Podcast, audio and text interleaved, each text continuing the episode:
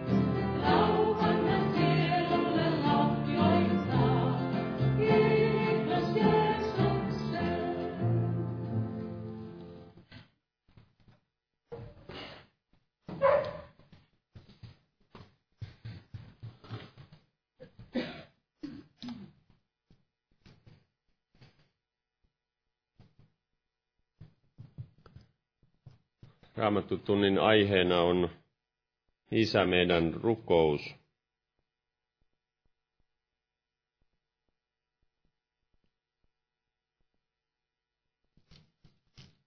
Ja Jeesushan puhui tästä, kun opetuslapset kysyivät, että opeta meitä rukoilemaan. Veli tulee siitä puhumaan enemmän mutta voidaan katsoa, mitä Jeesus puhui muutakin rukouksesta. Täällä Luukkaan evankeliumin 18. luvussa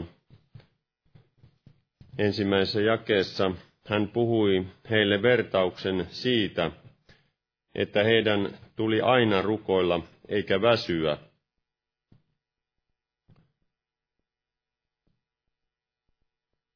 Jeesus kehoitti rukoilemaan että voisimme aina rukoilla, emmekä väsyisi. Ja siinä seitsemännessä jakeessa hän puhui tässä tästä väärämielisestä tuomarista, mutta sen jälkeen hän sanoi, että eikö sitten Jumala toimittaisi oikeutta valituillensa, jotka häntä yötä päivää avuksi huutavat, ja viivyttäisikö hän heiltä apuansa, minä sanon teille, hän toimittaa heille oikeuden pian. kuitenkin, kun ihmisen poika tulee, löytäneekö hän uskoa maan päältä?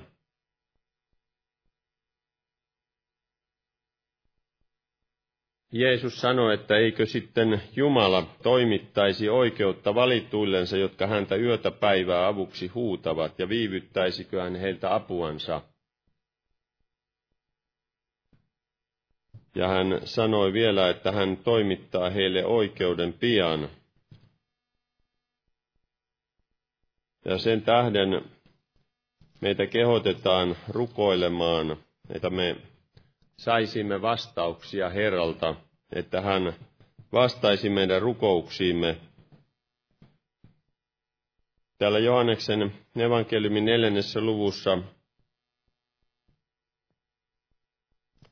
Jeesus sanoi tälle Syykkarin kaivolla olleelle naiselle siinä jakeessa 23.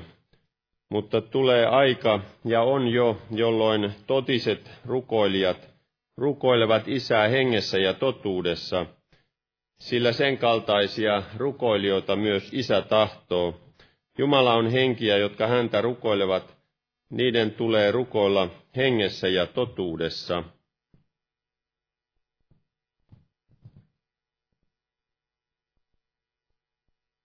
Jumala tuntee meidät ja sen tähden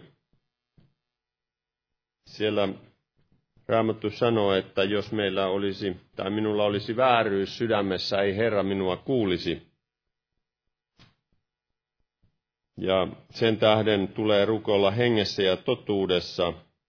Sen kaltaisia rukoilijoita myös Isä tahtoo.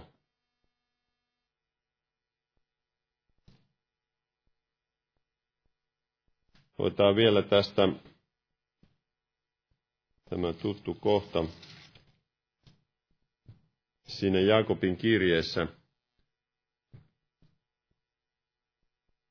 Siinä jakeessa 13 sanotaan, jos joku teistä kärsii vaivaa, niin rukoilkoon. Jos joku on hyvillä mielin, veisatkoon kiitosta. Sitten siinä 17 jae sanotaan, Elias oli ihminen yhtä vajavainen kuin mekin, ja hän rukoili rukoilemalla, ettei sataisi eikä satanut maan päällä kolmeen vuoteen ja kuuteen kuukauteen. Ja hän rukoili uudestaan, ja taivas antoi sateen, ja maa kasvoi hedelmänsä. On raamatussa monia esimerkkejä, kuinka Jumala vastaa rukouksiin.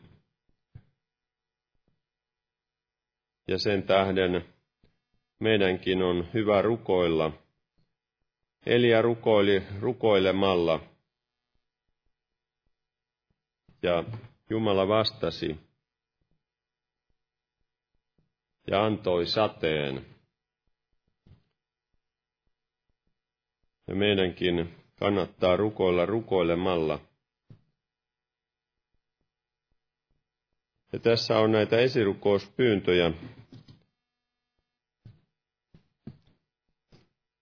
Jeesus pelastaa Seija, joka on kärsinyt naapurin häirinnästä noin puolitoista vuotta.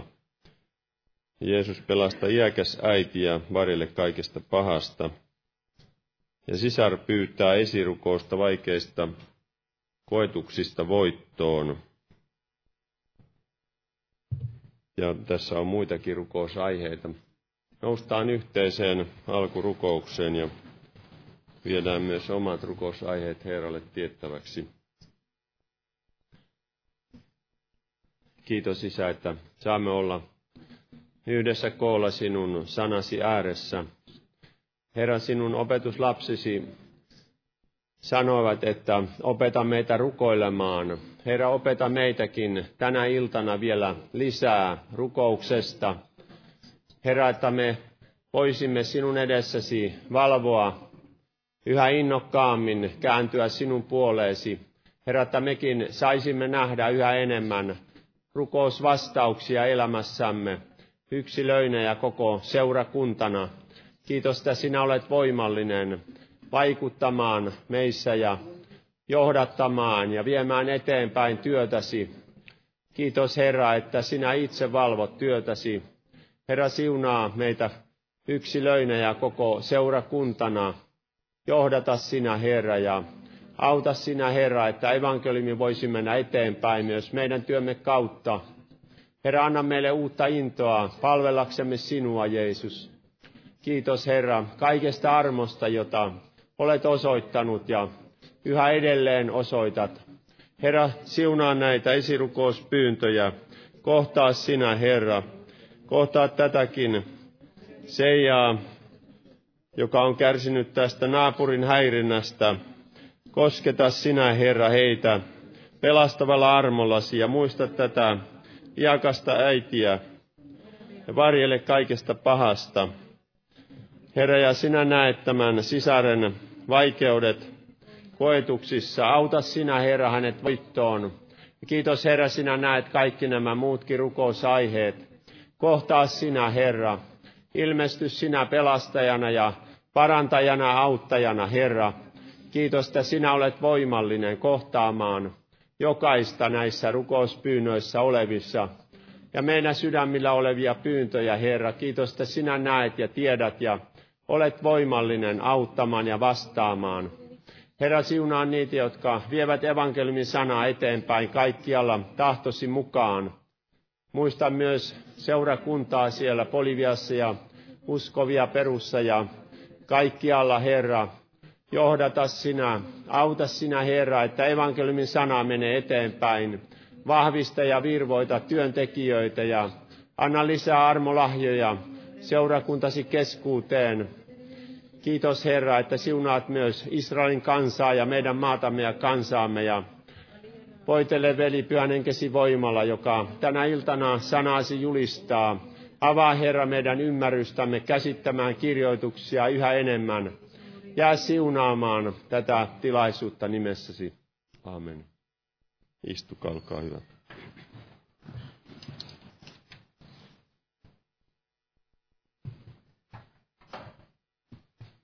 torstaina ja perjantaina on jälleen nämä päivä rukoushetket kello 12. Ja torstaina on jälleen evankeliunti-ilta ja perjantaina rukouskokous kello 19. Ja lauantaina ja sunnuntaina on kokoukset kello 18. Tervetuloa näihin tilaisuuksiin.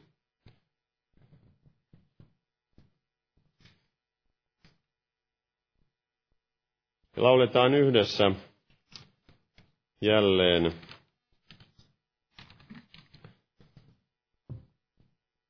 lauletaan 435. Laulun aikana kannetaan vapaaehtoinen uhri. Jumala siunatkoon.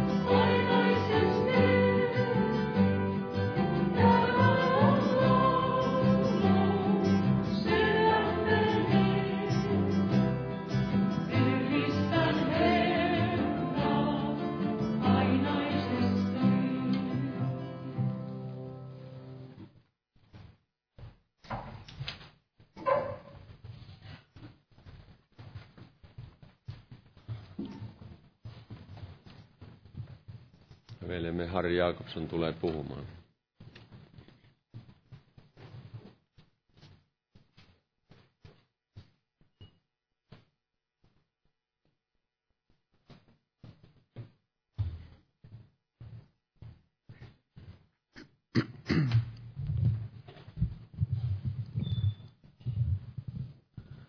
Rauhaa kaikille. Tämä aihe oli tällainen aihe kuin Isä meidän rukous. Saattaa olla, että monet pitävät tätä aihetta kuivana, kun tämä on sellainen protokolla, mitä monta kertaa käydään läpi jossakin Jumalan palvelukseen muualla, että sillä ajatellaan, että sillä ei ole niin merkitystä. Mutta sillä varmasti on merkitystä. Se on raamattua ja se on pyhän hengen antama, antamaa kaikki tämä. Muistan kerran, kun kuuntelin erästä saarnaa, niin eräs saarnaaja sanoi näin, että hän joka aamu lukee aina, rukoilee isä meidän rukouksen. Ja ajattelin, että minäkin alan tehdä tätä samaa ja olen aika pitkään tehnyt samaa, että olen rukoillut yleensä aamulla aina tämän isä meidän rukouksen. Tietysti muutakin tulee rukoilla, mutta myöskin tämä isä meidän rukous. Ja se on hyvä rukoilla tätä rukousta, koska tässä rukouksessa tulee, tämä on ensinnäkin rukous, missä rukoillaan Jumalalta näitä asioita, mitä tämä sisältää tämä isä meidän rukous. Ja sitten tämä on sellainen rukous, että se muistuttaa meitä myöskin niistä asioista, mitkä on tärkeitä sinä päivänä. Eli se on sellainen jatkuva joka aamuinen muistutus ja semmoinen oikea lähtökohta – yleensä päivälle, että miten päivä on aloitettava. Ja Jeesus osoit, opettaa tässä, niin kuin tämä aloittajakin sanoi, Raimoveli, että Jeesus opettaa meitä rukoilemaan. Ja tämä, tämä isä meidän rukous on ei ainoastaan tällainen rukous, mikä täytyy sanasta sanaa rukoilla, vaan uskon, että on myöskin sellainen malli ää, rukoukseen, että minkälainen on oikea Jumalan mielenmukainen rukous. Ja kun ajattelemme sitä, että mihin kohtaan raamattuun on sijoittunut tämä Isä meidän rukous, niin Matteuksen evankeliumissaan tämä on vuorisaarnassa. Ja vuorisaarnassaan Jeesus antoi sen oman linjansa. Se on tavallaan semmoinen linjajulistus, jossa Jeesus määritteli oppinsa, että mitä Jeesus opettaa. Ja Luukkaan evankeliumissa on vähän samalla tavalla tämä Isä meidän rukous, hieman eri tavalla, mutta kuitenkin sama rukous. Ja se sijoittuu taas sellaiseen tilanteeseen, että opetuslapset kysyivät, tai eräs opetuslapsi kysyi häneltä, että Herra, opeta meitä rukoilemaan, niin kuin Johannekskin opetti opetuslapsiansa. Eli Jeesukselta kysyttiin, että opeta meitä rukoilemaan. Eli jos Jeesus antoi tämän rukouksen nimenomaan sitä varten, että hän opettaa meitä rukoilemaan, niin silloin täytyy olla tällä rukouksella varmasti hyvinkin paljon merkitystä ja sisältöä. Ja luemme täältä Matteuksen evankeliumista tämän Matteuksen evankeliumin kuudes luku ja jakesta yhdeksän. Rukoilkaa siis te näin, Isä meidän, joka olet taivaissa. Pyhitetty olkoon sinun nimesi, Tulkoon sinun valtakuntasi, tapahtukoon sinun tahtosi myös maan päällä niin kuin taivaassa. Ja anna meille tänä päivänä meidän jokapäiväinen leipämme, ja anna meille meidän velkamme anteeksi, niin kuin mekin annamme anteeksi meidän velallisillemme. Äläkä saata meitä kiusaukseen, vaan päästä meidät pahasta, sillä sinun on valtakunta ja voima ja kunnia iankaikkisesti. Aamen. Eli tässä on tämä rukous, minkä Jeesus antoi opetuslapsille opetukseksi ja malliksi. Ja tässä rukouksessa ensimmäisenä sanotaan Isä meidän, joka olet taivaissa. Varmasti jokaisella sanalla tässä rukouksessa on merkitys. Ja tässä kun sanotaan alussa Isä meidän, joka olet, taivaassa, niin tämä varmaan viittaa siihen, että tämä rukous, oikea rukous, edellytys tälle rukoukselle on se, että Jumala on todella meidän isämme. Että meillä on asiat kunnossa Jumalan kanssa, että hän on meidän isämme ja me olemme uskossa, me olemme pelastuneita. Eli tämä on tarkoitettu niille ihmisille, jotka ovat uskossa, joiden isä Jumala todella on.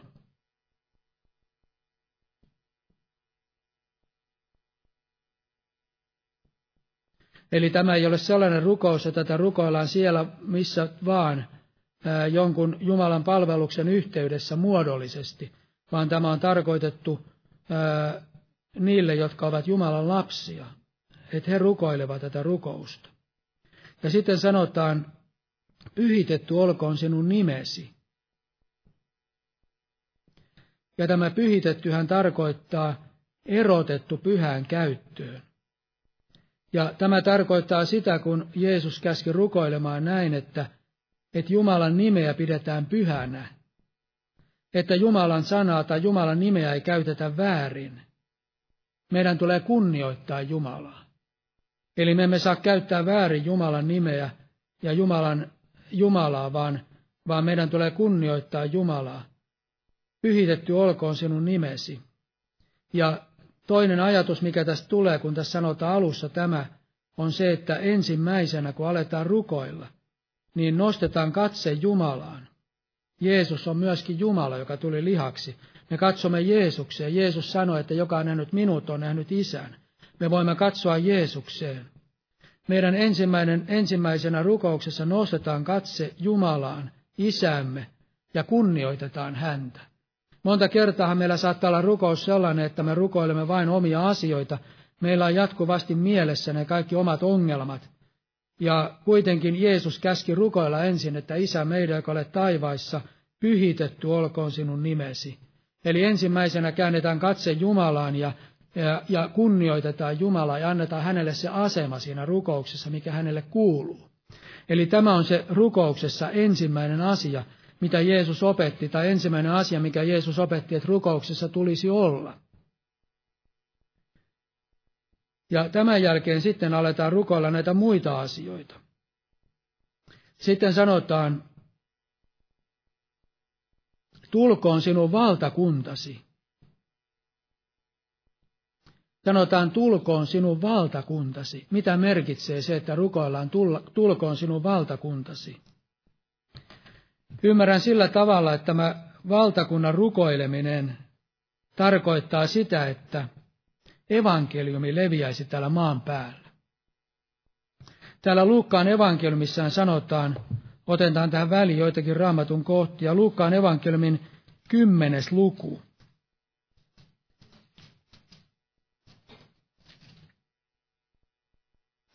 Ja jae kahdeksan ja yhdeksän.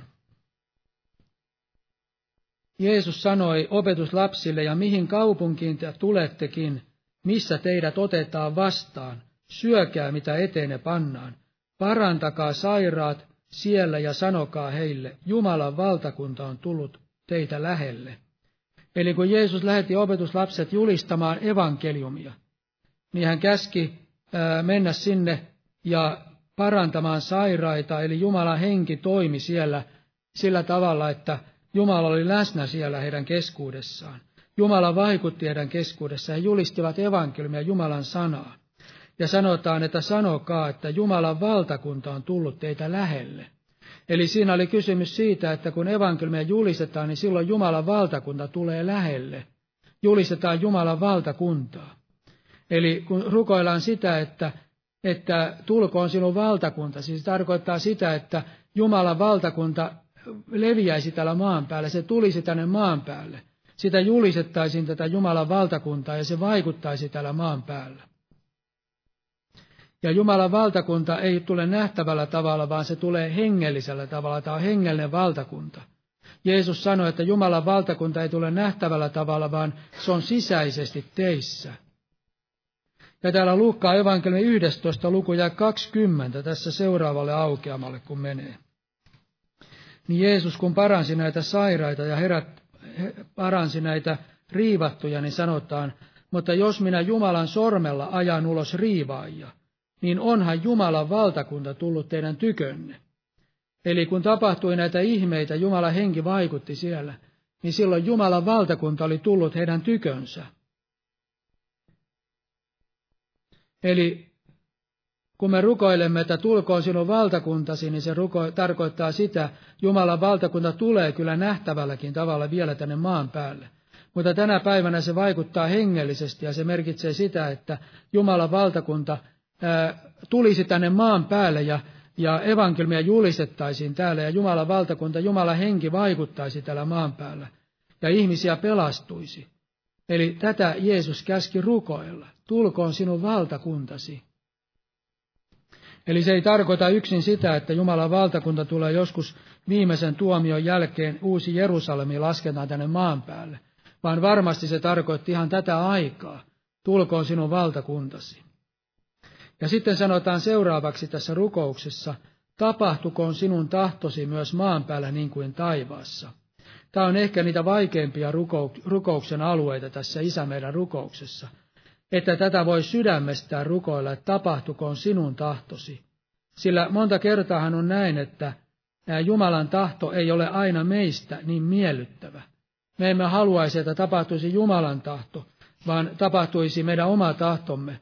Mutta Jumala, nimen, Jeesus nimenomaan käski rukoilla tällä tavalla, että me rukoilisimme Jumalalta, että tapahtuisi Jumalan tahto täällä maan päällä, niin kuin taivaissa.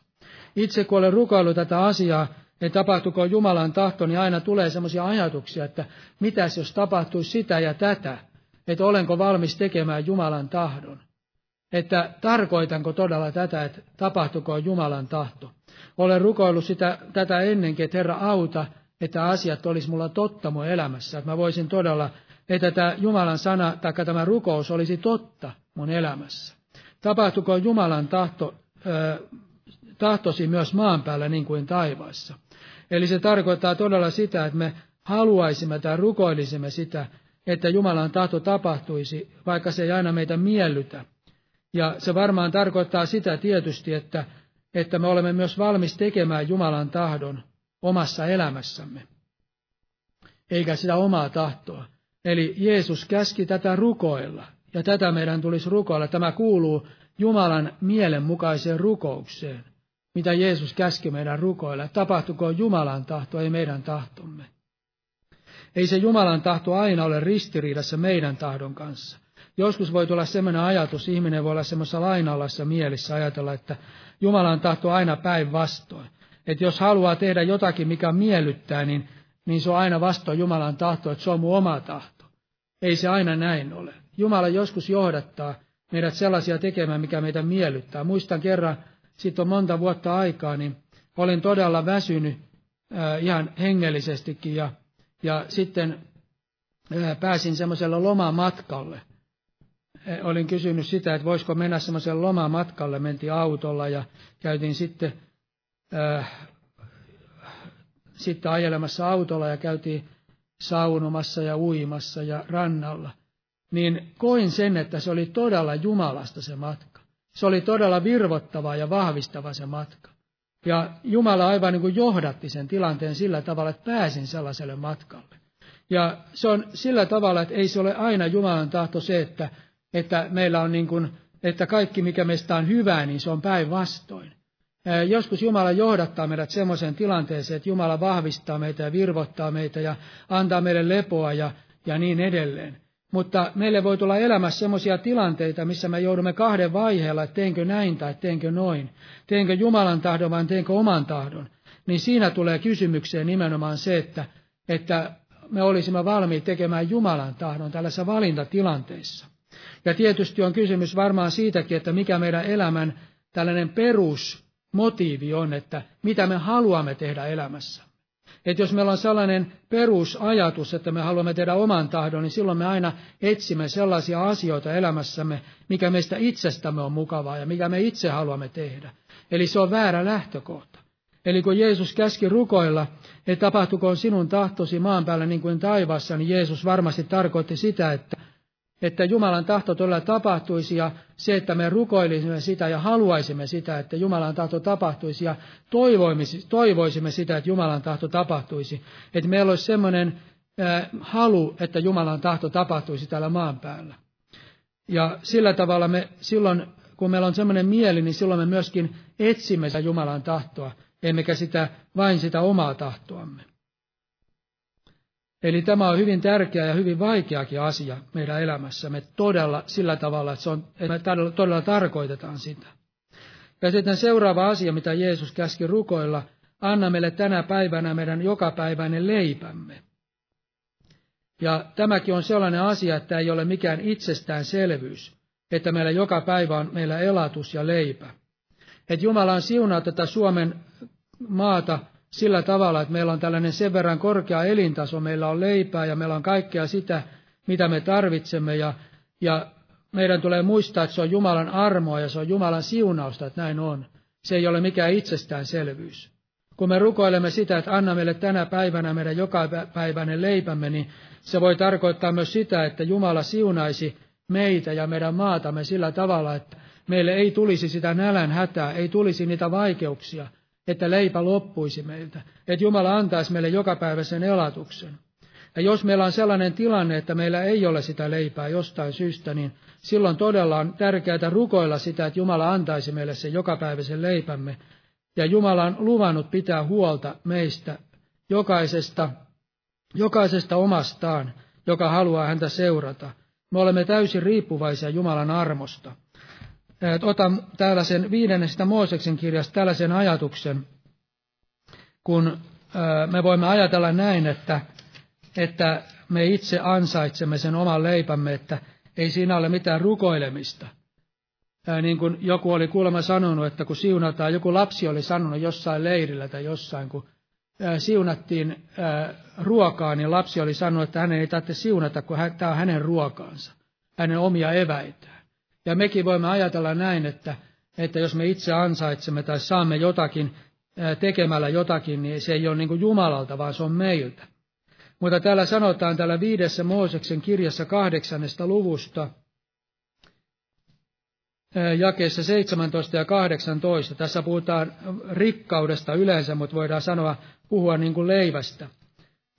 Älä ajattele sydämessäsi oma voimani ja oma käteeni väkevyys, on hankkinut minulle tämän rikkauden, vaan muista, että Herra sinun Jumalasi antaa sinulle voimia hankkia rikkautta pitääkseen liittonsa, jonka valalla vannoen teki sinun isiesi kanssa, niin kuin tänä päivän, tä, tähän päivään saakka on tapahtunut.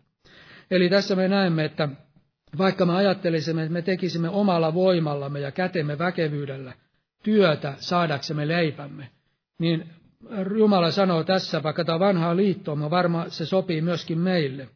Sanotaan muista, että Herra on Jumalasi antaa sinulle voiman hankkia rikkautta pitääkseni liittonsa. Eli Jumala antaa meille voimia, terveyttä, kaikkea sitä, että me voimme hankkia sitä jokapäiväistä leipää. Eli se on Jumalan armoa.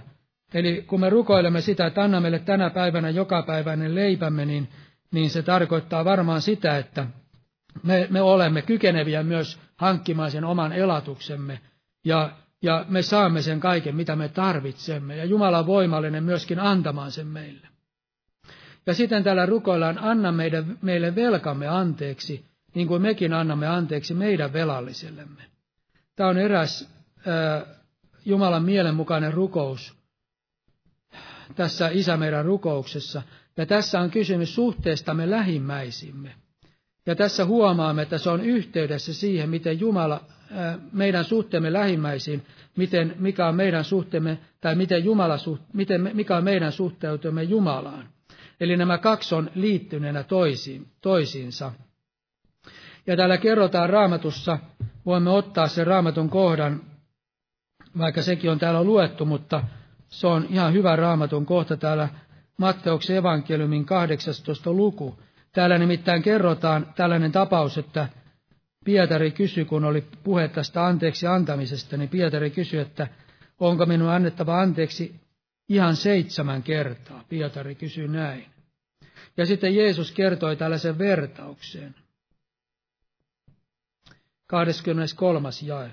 Silloin sen tähden taivasten valtakunta on verrattava kuninkaaseen, joka vaati palvelijoiltaan tiliä.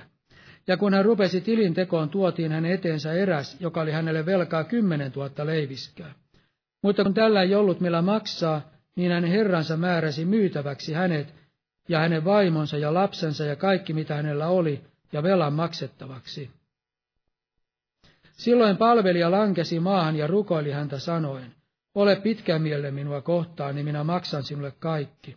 Niin Herran kävi sääliksi sitä palvelijaa, ja hän päästi hänet ja antoi hänelle velan anteeksi. Mutta mentyään ulossa palvelija tapasi erään kanssa palvelijoista, joka oli hänelle velkaa sata denaria. Ja hän tarttui häntä, kuristi häntä kurkusta ja sanoi, maksa minkä olet velkaa. Niin hänen kanssa palvelijansa lankesi maahan ja pyysi häntä sanoen, ole pitkään mielen minua kohtaan, niin minä maksan sinulle. Mutta hän ei tahtonut, vaan meni ja heitti hänet vankeuteen, kunnes hän maksaisi velkansa. Kun nyt hänen kanssa palvelijansa näkivät, mitä tapahtui, tulivat he kovin murheellisiksi ja menivät ja ilmoittivat herrallensa kaiken, mitä oli tapahtunut. Silloin hänen herransa kutsui hänet eteensä ja sanoi hänelle, sinä paha, sinä paha palvelija, minä annoin sinulle anteeksi kaiken sen velan, koska sitä minulta pyysit. Eikö sinunkin olisi pitänyt armahtaa palvelijasi, niin kuin minäkin sinua armahdin? Ja hänen herransa vihastui, hänen, vihastui ja antoi hänet vanginvartijain käsiin, kunnes hän maksaisi kaiken, mitä oli hänelle velkaa. Niin myös minun taivaallinen isäni tekee teille, ellette anna kukin veljellenne sydämestänne anteeksi. Eli tässä Jeesus puhui tästä velan maksamisesta ja Jeesus sanoi rukouksessa, anna meidän velkamme anteeksi. Varmasti voi olla kysymys myös monesta muusta velasta, kun ajatellaan velkaa, mutta varmaan tässä tarkoittaa ennen kaikkea sitä velkaa, niin kuin nämä juutalaiset ajateltiin näin, että kun on tehnyt Jumalaa vastaan syntiä, niin on Jumalaa vastaan velassa. Ja myöskin voidaan ajatella, että jos ihmistä vastaan tehdä syntiä, niin on ihmistä vastaan velassa. Eli on kysymys synneistä. Ja, ja tässä Isä meidän rukouksessa rukoillaan nimenomaan tätä asiaa. Rukoillaan sitä ja tavallaan muistutetaan tätä asiaa, että anna meille velkamme anteeksi, niin kuin mekin anteeksi annamme meidän velallisillemme. Sen tähden on hyvä joka päivä ja joka aamu, niin kuin mainitsin, rukoilla tätä Isä meidän rukousta, koska siinä tulee nimenomaan nämä asiat esille. Ne muistuttaa joka aamu meistä näitä asioista, koska voi käydä sillä tavalla, että monet hengelliset asiat voi unohtua meiltä. Me voimme ajatella näin, että ne unohtuu meiltä, emmekä tuo ajatelleeksi näitä asioita. Mutta kun me aina muistutamme näitä asioita ja pidämme mielessä ja rukoilemme niitä asioita Jumalalta ja ja tällä tavalla tämän rukouksenkin kautta nämä asiat on meidän mielessämme, niin silloin ne aina pysyy meidän mielessämme ja me muistamme nämä asiat. Ja haluamme pitää näitä asioita mielessä ja haluamme pitää kiinni niistä asioista, mitä Jeesus sanassaan meitä käskee rukoilemaan. Koska nimenomaan tämä on rukous, mitä Jeesus käski meidän rukoilla. Ja, ja sen tähden myöskin varmasti Jeesus antoi tähän mallirukoukseen myöskin tämän rukouksen. Ja sitten sanotaan seuraavassa, äläkä saata meitä kiusaukseen, vaan päästä meidät pahasta. Tämäkin on erittäin tärkeä ja erittäin hyvä ää, asia tässä rukouksessa. Eli tässä rukoillaan sitä, että Jumala antaisi meille, meidän joutua kiusaukseen. Mehän joudumme monenlaisiin kiusaukseen. Meidän lihamme, saatana ja tämä maailma yrittää jatkuvasti vietellä meitä pois siitä Jumalan tahdon tieltä ja yrittää saada jopa lankeamaan meitä syntiin. Ne on hyvin voimakkaita saattaa olla tällaiset kiusaukset. Sen tähden on hyvä joka päivä ja joka aamu rukoilla, että Jumala saattaisi meitä kiusauksia, että Jumala varjelisi meidät. Jumala varjelisi meidät kiusauksista, sillä monta kertaa sielu vihollinen aivan niin kuin vuodattaa meidän ajatusmaailmaan tai meidän elämämme sellaisia asioita ja sellaisia syntejä ja kiusauksia, ja himoja, joilla vihollinen yrittää saada meidät lankeamaan. Sen tähden on tärkeää, että me rukoilisimme, että Jeesus tai Jumala varjelisi meidät ja auttaisi meitä näissä asioissa heti aamusta, että Jumala varjelisi meidät, että me joutuisi lankeamukseen. Sillä kuka tahansa voi joutua lankeamukseen. Raamattu sanoo, että joka luulee seisovansa, katsokoon, ettei lankea. Kukaan meistä ei ole niin voimakas, ettei me, ettei me, me emme tarvitsisi rukoilla sitä, että Jumala varjelisi meidät kiusauksesta, että Jumala suojelisi ja varjelisi meidät tältäkin, ää, tältäkin asialta. Mutta tässä sanotaan näin, olen tätä miettinyt, että älä saata meitä kiusaukseen. Että mitä merkitsee tämä, että Jumala voi saattaa meidät kiusaukseen. Ja en tiedä, mitä se tarkoittaa, mutta ymmärrän itse sillä tavalla, että, että väärillä valinnoillammekin voimme joutua sellaiseen tilanteisiin, että Jumala sallii meidän elämään kiusauksia. Jos me vaellamme Jumalan tahdossa, teemme aina sitä, mikä on oikein hänen tahdossaan, niin me tavallaan vaellamme sellaista suojattua tietä. Jumala varjelee ja suojelee meitä. Mutta silloin, kun me teemme valintoja, jotka ovat vastoin Jumalan tahtoa, niin Jumala voi sallia meille kiusauksia. Jumala voi koetella meitä näissä tilanteissa. Ja siellä vanhassa testamentissa sanotaan jopa tällainen, muistaakseni Hesekilin kirjassa sanotaan jotenkin näin, että jos joku ihminen lankeaa, jos joku ihminen sydämessään kääntyy vääryyteen, niin Jumala panee hänen eteensä kompastuksen, ja hän kompastuu siihen kompastukseen. Jumala sallii hänen kompastua, ja Jumala panee hänen eteensä tällaisen kompastuksen sen tähden, koska hänen sydämensä on kääntynyt pois Jumalasta jollain tavalla. Eli ihmiselle voi tulla sellaisia tilanteita, en usko, että Jumala haluaa kenenkään kompastuvan sinänsä. Jumala haluaa varjella ja suojella meitä. Mutta voi käydä sillä tavalla, että ihminen alkaa tehdä jatkuvasti väärin, ihminen tekee sitä, mikä on vastoin Jumalan tahtoa, niin Jumala voi sallia. Jumala voi sallia kompastuksen ihmiselle, ehkä senkin takia, että ihminen huomaa sen, että ihminen on mennyt väärään. Ihminen ei ehkä huomaa sitä, että hän on poikunut pois Jumalan tahdosta, ellei hän joskus jopa lankea johonkin syntiin. Olen kuullut tällaisen ajatuksen jossain kirjasessa, ja minun mielestä se on ihan oikea ajatus, että suurta fariseusta ei pelasta mikään muu kuin suuri lankeemus. Ja siinäkin tulee juuri tällainen ajatus, että joskus voi käydä sillä tavalla, että ihminen ja suuri fariseus voi pelastua jopa suuren lankeemuksen tähden. Sekin voi koitua meille siunauksiksi jossain tilanteessa, kun ihminen huomaa, että hän ei olekaan niin hyvä kuin hän luuli olevansa. Eli tässäkin mielessä Jumala voi sallia tällaisia lankeamuksia. Mutta joissakin tapauksissa varmaan sillä tavalla, että kun ihminen poikkeaa Jumalan tahdosta, tekee vääriä valintoja omassa elämässä, niin ihminen saattaa itsen siihen tilanteeseen, että Jumala voi antaa ihmiselle sellaisia lankeamuksia omassa elämässä. Älä saata meitä, lanke, älä saata meitä kiusaukseen, niin kuin tässä raamatun kohdassa sanotaan. Eli tämä, ainakin tämä suomenkielinen käännös antaisi ymmärtää sillä tavalla, että joissakin tapauksissa Jumala voi saattaa meidät kiusauksiin. Ja me rukoilemme sitä, että Jumala ei saataisi meitä kiusauksiin. Jumala varjelisi meidän, ohjaisi meidän elämämme sillä tavalla, että että Jumala ei tarvitsisi saattaa meitä tällaisiin kiusauksiin. Joskushan voi Jumala sallia jopa ää, saatanan rusikoitavaksi ihminen. Siellä sanotaan, että jos ihminen ää, tekee syntiä ja ihminen sitten ää, joutuu eroon Jumalan seurakunnasta, niin sanotaan, että hän joutuu sitten saatanan rusikoitavaksi, että hänen sielunsa pelastuisi viimeisellä päivänä. Eli joskus Jumala voi sallia saatanankin ää, kiusata ihmistä jopa ei varmaan ainoastaan tässä tapauksessa, varmaan jossakin toisissakin tapauksissa. Eli niin kuin kuulemma Lutherkin on sanonut, että saatana on Jumalan saatana, että saatanakin on tällainen Jumalan palvelija määrätyssä mielessä. Jumala käyttää saatanaa omiin tarkoitusperinsä. Tällaisiinkin tilanteisiin saattaa käyttää. Eli rukoillaan sitä, että Jumala ei saattaisi meitä kiusaukseen, että Jumala varjelisi meidät kiusauksista, että Jumala ei saattaisi meidät sellaiseen tilanteeseen, että me joutuisimme tällaisiin kiusauksiin, vaan päästä meidät pahasta. Päästä meidät pahasta, ja sielun vihollinenkin on paha. Siinä rukoilla, että päästä meidät pahasta.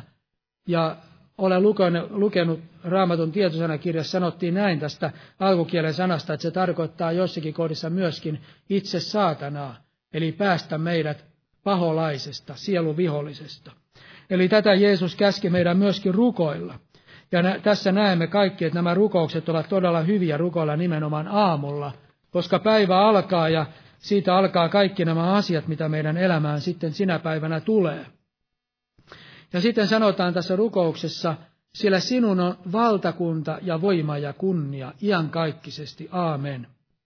Eli tässä me näemme, että tämä Isä meidän rukous ei pääty meihin itseemme, vaan se päättyy sillä tavalla, että se kääntää katseen Jumalaan ja ylistämään Jumalaa.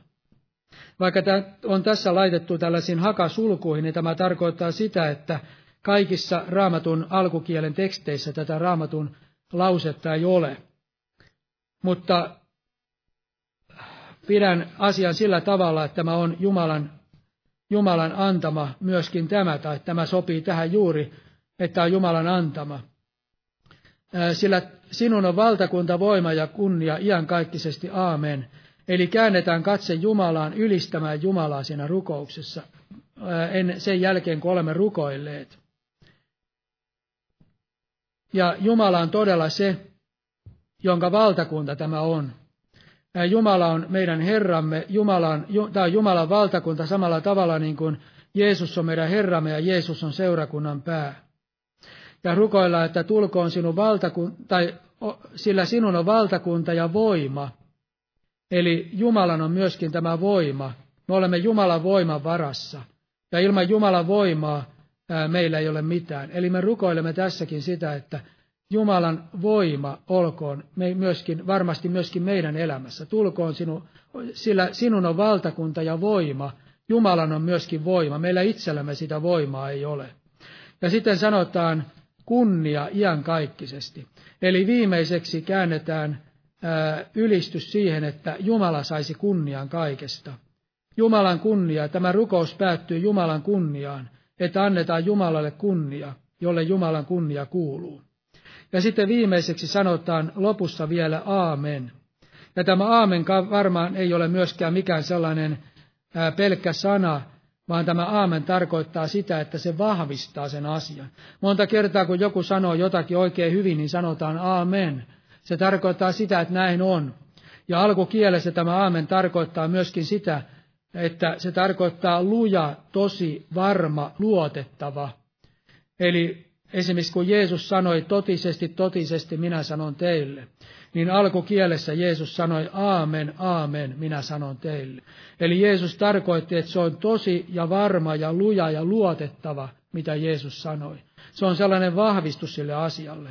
Ja samalla tavalla, kun me rukoilemme ja mitä tahansa Jumalan tahdon mukaan, ja varsinkin tämän Isä meidän rukouksen, niin viimeisenä sitten vahvistus sille, että se on varmaa ja se on luotettavaa, ja se on totta, kaikki se, ää, totta se olkoon, mitä me rukoilemme. Ja tämä Isä meidän rukous ei saisi olla vain sellainen muodollinen rukous, vaan se tulisi olla sydämen rukous, että me myös tarkoitamme sitä, mitä me rukoilemme. Sillä tätä ennen juuri, kun Jeesus antoi tämä Isä meidän rukouksen siinä vuorisaarnassa, niin Jeesus sanoi, älkää tyhjää hokeko, Eli tällainen tyhjä hokeminen on aivan turhaa. Ja monta kertaa, itsekin olen monta kertaa, kun olen käynyt jossain Jumalan palveluksissa joskus muinoin, niin siellä rukoiltiin tämä Isä meidän rukous, se oli semmoinen litania, ja se oli sitä tyhjän hokemista. Eli tämä Isä meidän rukous ei suinkaan saa olla mikään tyhjän hokeminen, vaan sen täytyy olla todella sydämen rukous, että me tarkoitamme sitä, mitä me rukoilemme. Aamen. Ja noustaan ylös ja rukoillaan vielä. Oi Herra Jeesus, kiitos ja ylistys sinulle. Herra, vaikuta sinä meissä että me voisimme rukoilla, Herra, sinun mielesi mukaisesti. Anna meille se oikea sydän. Anna meille se vilpitön sydän, että me haluamme rukoilla juuri sillä tavalla, niin kuin sinä olet opettanut meitä rukoilemaan. Että me ylistämme sinua, Herra Jeesus. Ja että me rukoilemme niitä asioita, Herra, mitä me tarvitsemme omassa elämässämme. Ja että meidän mielenlaatumme olisi oikea, niin kuin tässä Isä meidän rukouksessa pyydetään, Herra Jeesus. Ja Herra Jeesus, että me antaisimme myöskin sinulle ylistyksen ja kiitoksen ja kunnian. Ja Herra, siunaa myöskin omaa seurakuntaa. Siunaa meitä kaikkia armosasi Jeesuksen nimessä ja siunaa myöskin Polivian seurakuntaa. Siunaa perun uskovia, siunaa kansasi Israelia. Siunaa myöskin esivaltaa, Suomen esivaltaa ja presidenttiä. Ja Herra Jeesus, siunaa meitä kaikkia armosasi Jeesuksen nimessä. Aamen. Istukaa, olkaa hyvä.